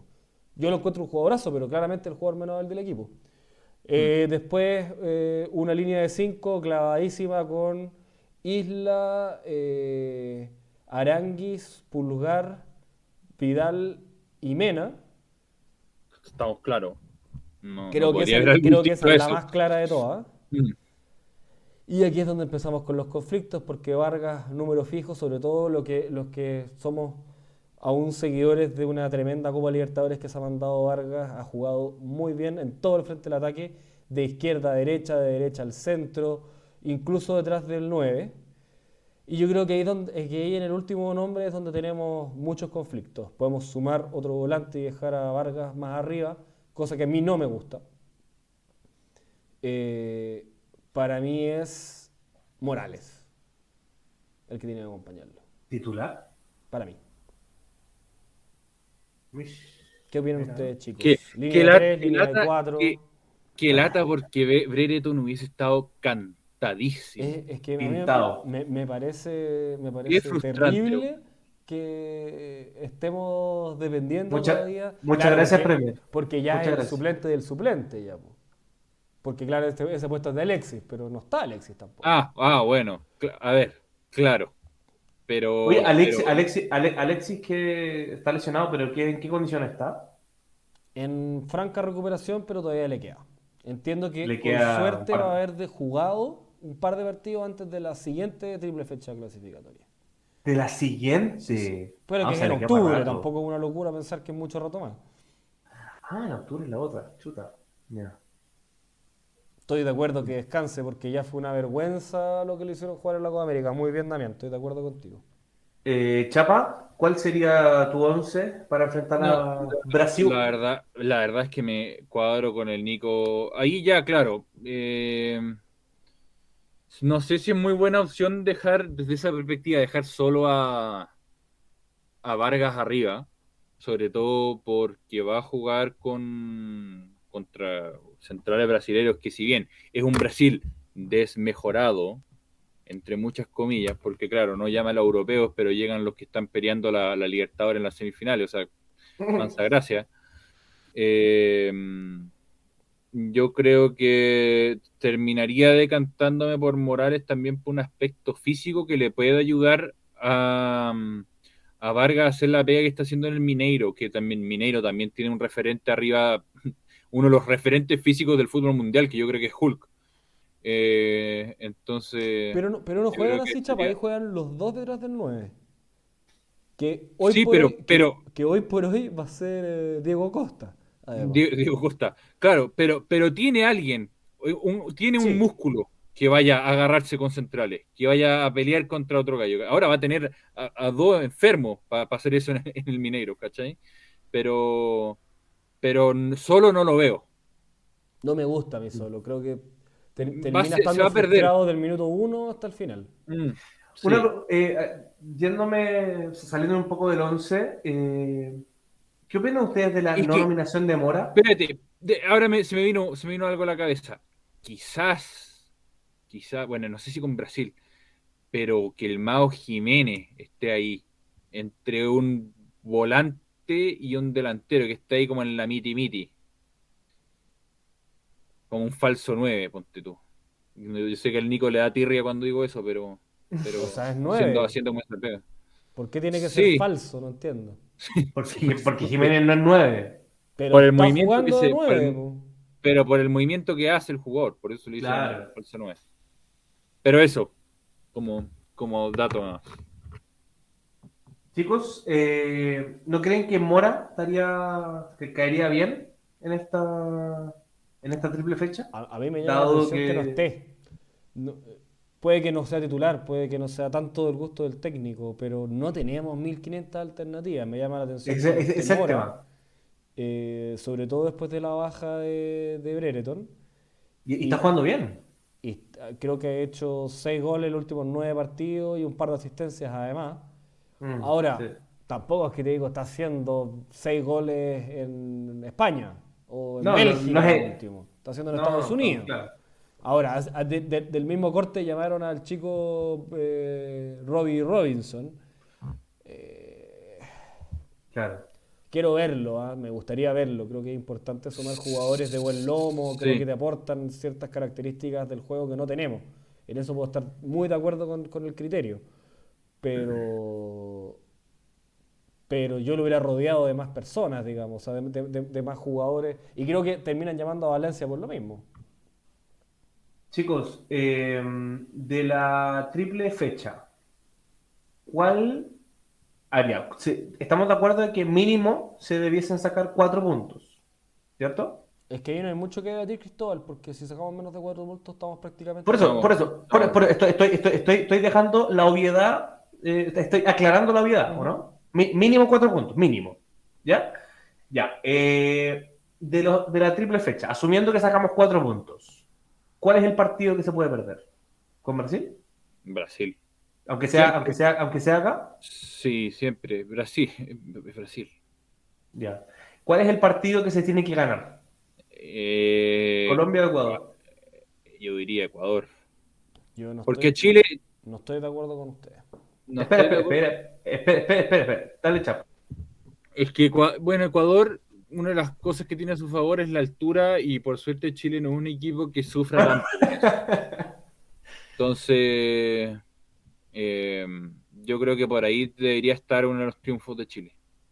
Ya. eh, eh, asumo entonces por, por descarte que la- el empate sería con Colombia. Eh, Nico, eh, ¿en qué no estás de acuerdo? En que el partido hay que ganar siempre el de local.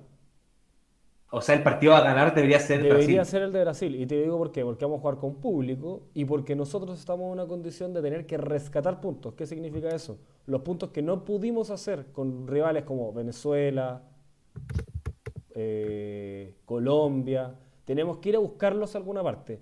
¿Y cuál es, cuál es el equipo que generalmente le gana a todos de visitante o de local? Es Brasil. Y nosotros le hemos ganado a los brasileños en las eliminatorias bastantes veces. Sí, ah, no sé si bastante, No sé- pero no hemos ganado más que. Argentina. Creo, creo que si sacamos un empate, por ejemplo, no voy a salir diciendo, hoy puta que jugamos, o- o no sirve de nada. Ahora, yo le exijo a mi selección que gane de local, da lo mismo con quien sea. Eh, y para mí el partido, No. el, el partido local que tenemos, tiene que, tenemos que sacar los tres puntos y rescatar esos puntos que perdimos en, eh, Ya, en- en las si- otras fechas. Si, si la victoria, si de los cuatro puntos, tres son contra Brasil, ¿cuál debería ser el empate?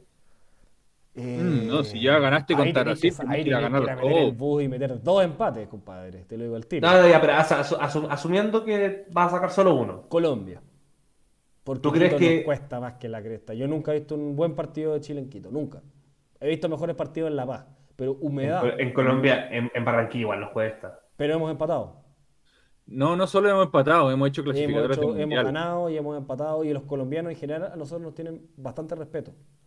Mm. Y creo que eso, de eso lo, lo usamos, eh, se usa bastante al- a nuestro favor. Eh, y, y creo que Colombia es el rival a ganar también. O sea, si me podemos sacar, me meter 6 puntos y ganar de local y ganarle a Colombia, eh, nos volvemos a meter en carrera. Y, y si es que no nos metemos en carrera ahora, compadre, ya fue. Claro, que Chile, Chile está como en ese, en esa delgada línea en donde o nos metemos o nos vamos. Yo sacando esa, esa línea racional de mí y tratando de sacar adelante la- mi, mi lado hincha, oj- claro, ojalá le ganemos a Brasil acá, sería maravilloso y se- yo creo que sería un punto, un punto de inflexión para lo que sería la clasificatoria de Chile para el Mundial de Qatar. Y donde yo guardo mi espe- esperanza es que, si bien no está tan eh, mermado como el resto de selecciones que no pudieron traer jugadores europeos, eh, tengo, guardo esperanza con que Neymar todavía, si, si Neymar replica lo que hizo contra el partido del Reims, que todavía está en modo caipiriña, eh, ojalá es que no, porque yo creo que Brasil tiene buenos jugadores, pero como Neymar ninguno. Entonces yo guardo un poco mi esperanza ahí en que Neymar todavía llegue en modo caipiriña y no... Y, y les bajaron nueve jugadores de, de Inglaterra. po. Creo que, Sí. creo que Pero- eso pero- hay que pero- meterlo en la ecuación. Pero nueve jugadores, ¿al cual- ¿alguno importante? Alison y Thiago, Sil- Silva. Silva, Richarlison, Eh, titular. Pero, pero, Richarlison. pero- que, bus- ¿quién es- que- que busca, que busca, eh, ¿cuál es el arquero titular de Brasil? ¿Ederson? ¿O Ederson. Ederson. ¿Quién es titular en Brasil? Ederson, Ederson. mí es Ederson Alisson. el número uno. Pero, obvio- pero ya, y al, al no estar estos dos, ¿quién es el titular? Es el chico del Flamengo, me parece. eh, Weberton, Ah, sí, sí, toda la razón. Verdad. creo. ¿Y qué tal? ¿Bien? Es un buen, eh, o sea, a la Católica le ha tapado como 17 pelotas en, en dos partidos, una cosa impresionante. Bien. Eh, chicos, ¿algo más que quieran agregar de la selección? Sí, eh, yo quiero agregar una variante de lo que hemos hablado. Yo creo que tenemos una posibilidad, sobre todo que son tres fechas bien pegadas, donde nuestros jugadores que tienen eh, más edad que el, promedio de las otras selecciones, creo que va a introducir alguna variante. Y creo que en esa variante hay dos jugadores que van a ser súper importantes. Palacios, al cual yo lo sigo bancando a muerte.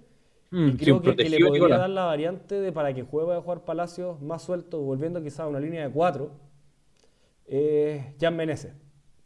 Creo que la variante que podría tener Chile es que esos tres jugadores, o- contando a Vargas, digamos, en ese frente de ataque, se pueden ir rotando entre ellos y jugar los tres en todos los frentes de ataque, sumando a un Vidal que se va metiendo al área y a un Pulgar y a un eh, Aranguis que se quedan un poco más para poder favorecer la pasada de los laterales.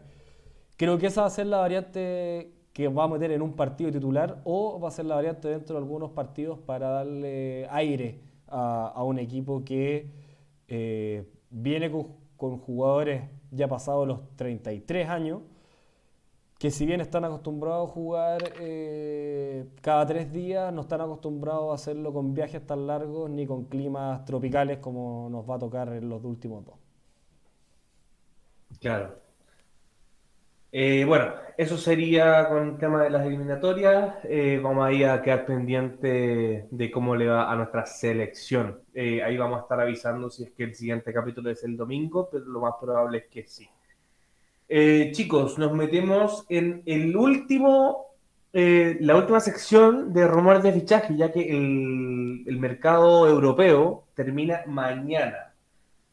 Eh, bueno, hubieron algunos fichajes que nos, podría, nos habría gustado comentar, pero por tiempo no vamos a poder. entre ellos, yo creo que el más comentado de todos, bueno, los dos más comentados en verdad, Cristiano Ronaldo al United. Increíble que en el mismo mercado se hayan movido los dos mejores jugadores de, la última época. chiquillos, haciendo pauta al aire, podríamos comentar todos estos, eh, entendiendo que no vamos a tener tanto fútbol europeo, por ejemplo. Lo propongo. Sí, claro, vamos, sí, vamos, vamos a final. Los podemos analizar igual, claro. Vamos a tener el mercado cerrado, pero, pero vamos, por último yo lo que haría, así haciendo de nuevo pauta al aire, lo que va a estar pendiente para mañana. Ya sabemos los que están cerrados, pero para mañana Sí, siempre, Mañana puede haber algo. Puede haber el, con... el tema de Mbappé, el tema de Mbappé está pausado. El tema de Mbappé está pausado, eh, pero todo indica que no, ya que el, el, el PSG pediría mínimo 200 millones y, y el Madrid no, no, podría, no podría llegar a esa oferta y al parecer ya habría, habría decidido contratar a otro, a otro jugador francés entonces, yo creo que ya la opción Mbappé está muy, muy, muy, muy, muy, muy, muy difícil. Eh, bueno, como comentaba, Cristiano Ronaldo al United, vuelve el hijo pródigo a su casa. Eh, hoy día confirmó Solskjaer que lo va a usar de nueve, que la posición va a ser de nueve, que, le, le, mandó que, con mucho respeto, pero a decir que no, que su físico y su juego ya no está para jugar por las bandas. Así que... No, pero, es que, pero, es que Cristiano, se, Cristiano se resistía. Cristiano en, la Juve, en la Juve era un, tema. Que sí, Ronaldo no jugara nueve.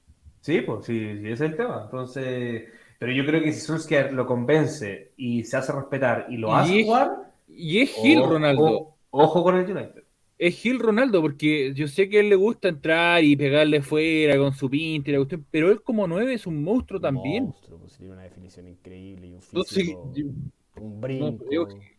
es muy pajarón Ronaldo. Oye, Nico, tu, tu regalona te está preguntando algo en el chat. La, la tengo ahí presente, te estoy dejando ahí sí, dale, responde. tu monólogo y le contestamos directamente. Respóndele nomás para ir, para ir bajando la lista al telo. Eh, bueno, Camavinga al Real Madrid, que es el otro francés que había dicho. Claro.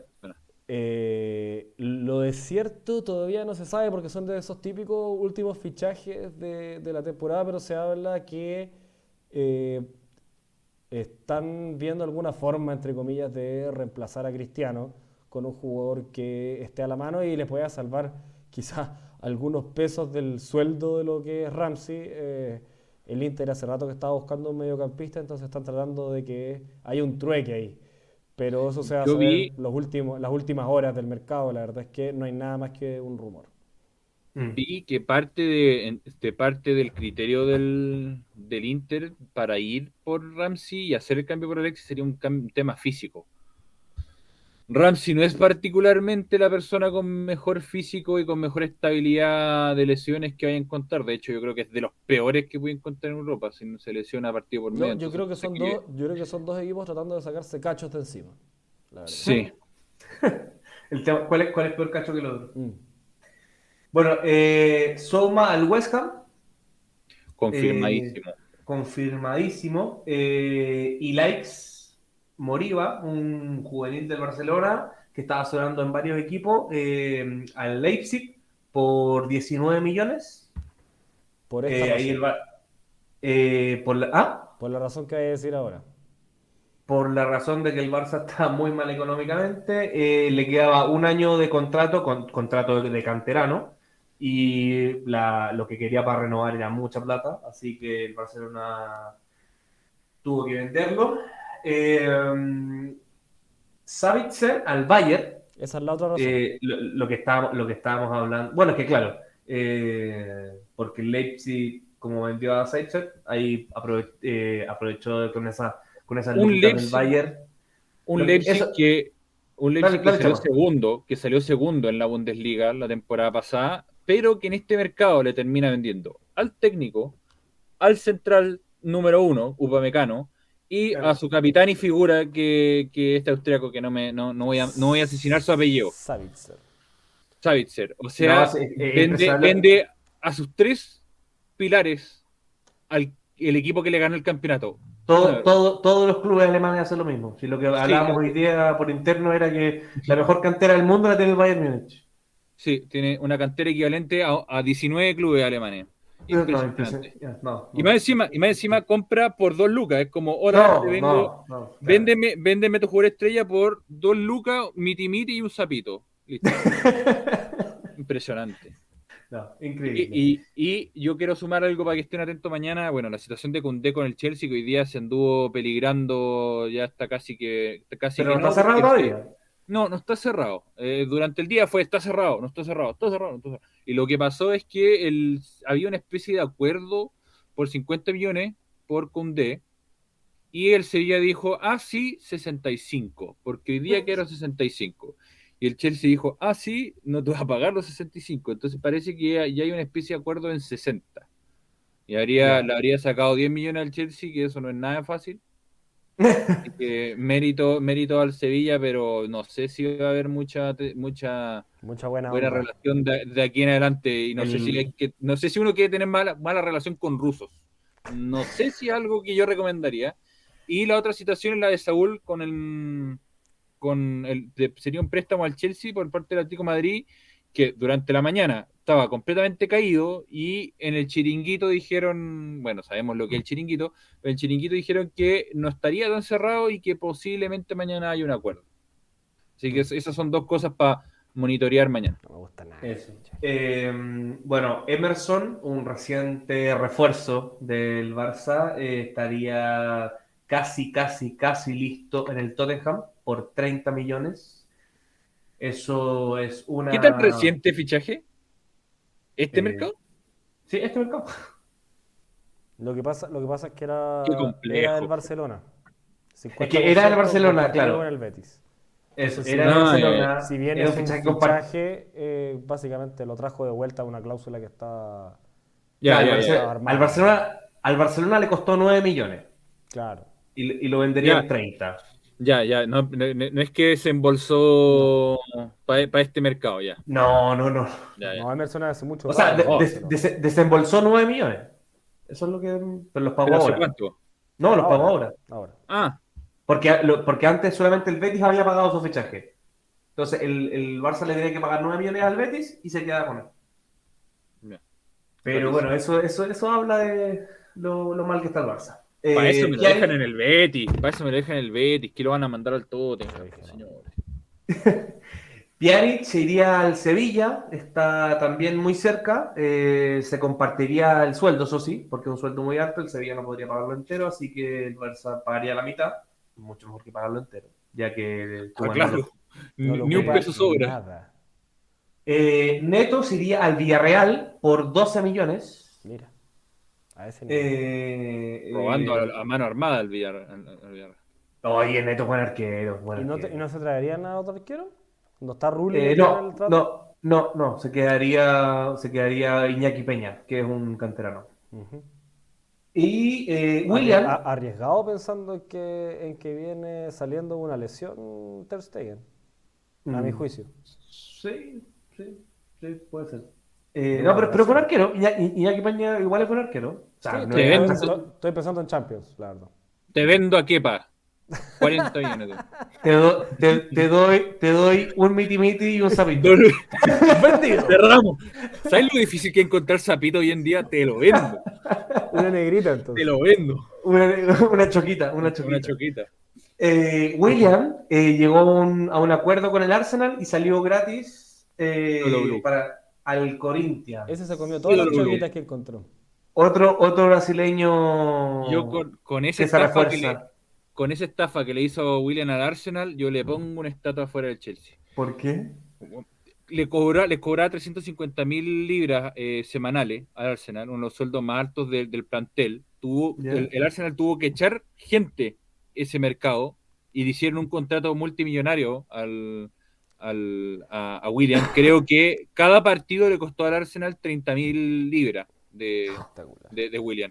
Oye, y ese, Eh, ese- entonces, ese la verdad, movimiento. Fue, fue a saquear al. Si bien no le costó ni un peso traerlo, porque se fue libre del Chelsea, sí le costó el contrato, que no fue menor. ese movimiento al Corinthians provoca eh, un movimiento para un chileno. Eh, Ángelo Arauz estaría buscando su salida del, eh, del Corinthians y suena muy fuerte en el Galatasaray. Y en Católica no. No, fíjate. Sé que han preguntado muchas veces por él, Mm. pero el Corinthians dice cinco palos verdes, gracias. Ah, se acaba ya. claramente la discusión. ¿no? Eh, bueno, otro fichaje que está casi, casi listo, eh, y, pues- y es por una de las razones por la cual se, descarta el fichaje de Mbappé por el Real Madrid, es Camavinga al Madrid, por 30 millones. 18 años, le queda un año de contrato, por eso es que tampoco. Eh, es un jugador, si bien hoy en día sería humo, hoy en día no, no, no, no es nadie, pero, pero tiene una proyección que dicen que es bien buena. Juega hace tres años titular en Francia, me parece que si bien no es la liga más competitiva ni de primer orden, eh, debe estar en el segundo orden y jugar desde, desde los 16 años de titular eh, y tener la 10 de su equipo y estar convocado a la selección. eh, Y que, Mm. y que ya hizo un gol por la adulta. ¿cachai? Claro. Me parece, me parece que, que es un buen precio y como lo hemos hablado en ese mediocampo medio decaído en edad y en intensidad en Madrid, me parece que puede ser un fichaje Ca- interesante. Camavinga, Camavinga eh, sería el reemplazo de qué jugador? ¿Modric o Kroos? Mm, Más de Ninguno de los dos te diría. No, pero ninguno de los dos, pero entre esos dos, más de Cross. Juega Más atrás que Modric. Juega más atrás que Modric. Ya, pero, pero- y por ningún motivo sería el reemplazo de Casemiro, ¿o sí? No. No, tampoco Ya. alcanza a ser el, el de Casemiro. Ya, Es más mixto, es más mixto que todos ellos. Se, se parece más a. Pogba, por decirte algo. Mm, Parece ya. en estilo Pero- de juego. Pero Ya. juega un poco más atrás que Más retrasado, sí. Ya. Eh, James al Porto. Vuelve. Ese era el Eh, hijo pródigo que. que- Eh, es el hijo pródigo que me- yo me refería. Eh, James en el Porto tuvo un paso increíble. Sí, fue, fue, fue campeón de Euro de Copa de UEFA, ¿no? De la Copa UEFA con, El Porto. ah, James estaba en ese Porto con Falcao. con Falcao, ¿estáis seguros? Sí, creo que sí. Estoy casi seguro. Creo, No sé, estaba con Falcao. Falcao salió campeón, pero me acuerdo que estaba James. de hecho, creo que los dos después se fue- fueron al Mónaco. Sí, si los dos se fueron al Mónaco. Mira. No, Eh, Orellana está sonando fuerte, fuerte, fuertemente en, en la UC. Eh, ya se desvinculó del Valladolid. Claro, ya está, ya está libre. Y eh, Galdames está, tiene un precontrato, un preacuerdo eh, con el Génova de Italia. Ya chicos, sería todo por hoy. Eh, Chapa. Eh, muchas gracias, como siempre, a las personas que participaron en el chat. Eh, lo llevamos en el Cocoro y ahí están nuestras redes sociales. Síganos. Ya saben que el capítulo queda en Spotify, queda en YouTube. Y bueno, nue- nuestras noticias que siempre le vamos dando ahí en Instagram bien duro. Y ahí está también nuestro link a las otras redes sociales para que lo tengas facilito y claro. Eso. Eso nomás. Y ojo con las redes Nico. porque estamos intentando que el capítulo sea eh, entre medio del- de los dos partidos de la selección. Sí, atención, se vienen noticias. Eso. Eso. Se vienen, se vienen cositas. Ya Nico, ya Chapa. Cuídense. Chao, Buenas chicos. noches. Descansen, que estén bien. Adiós.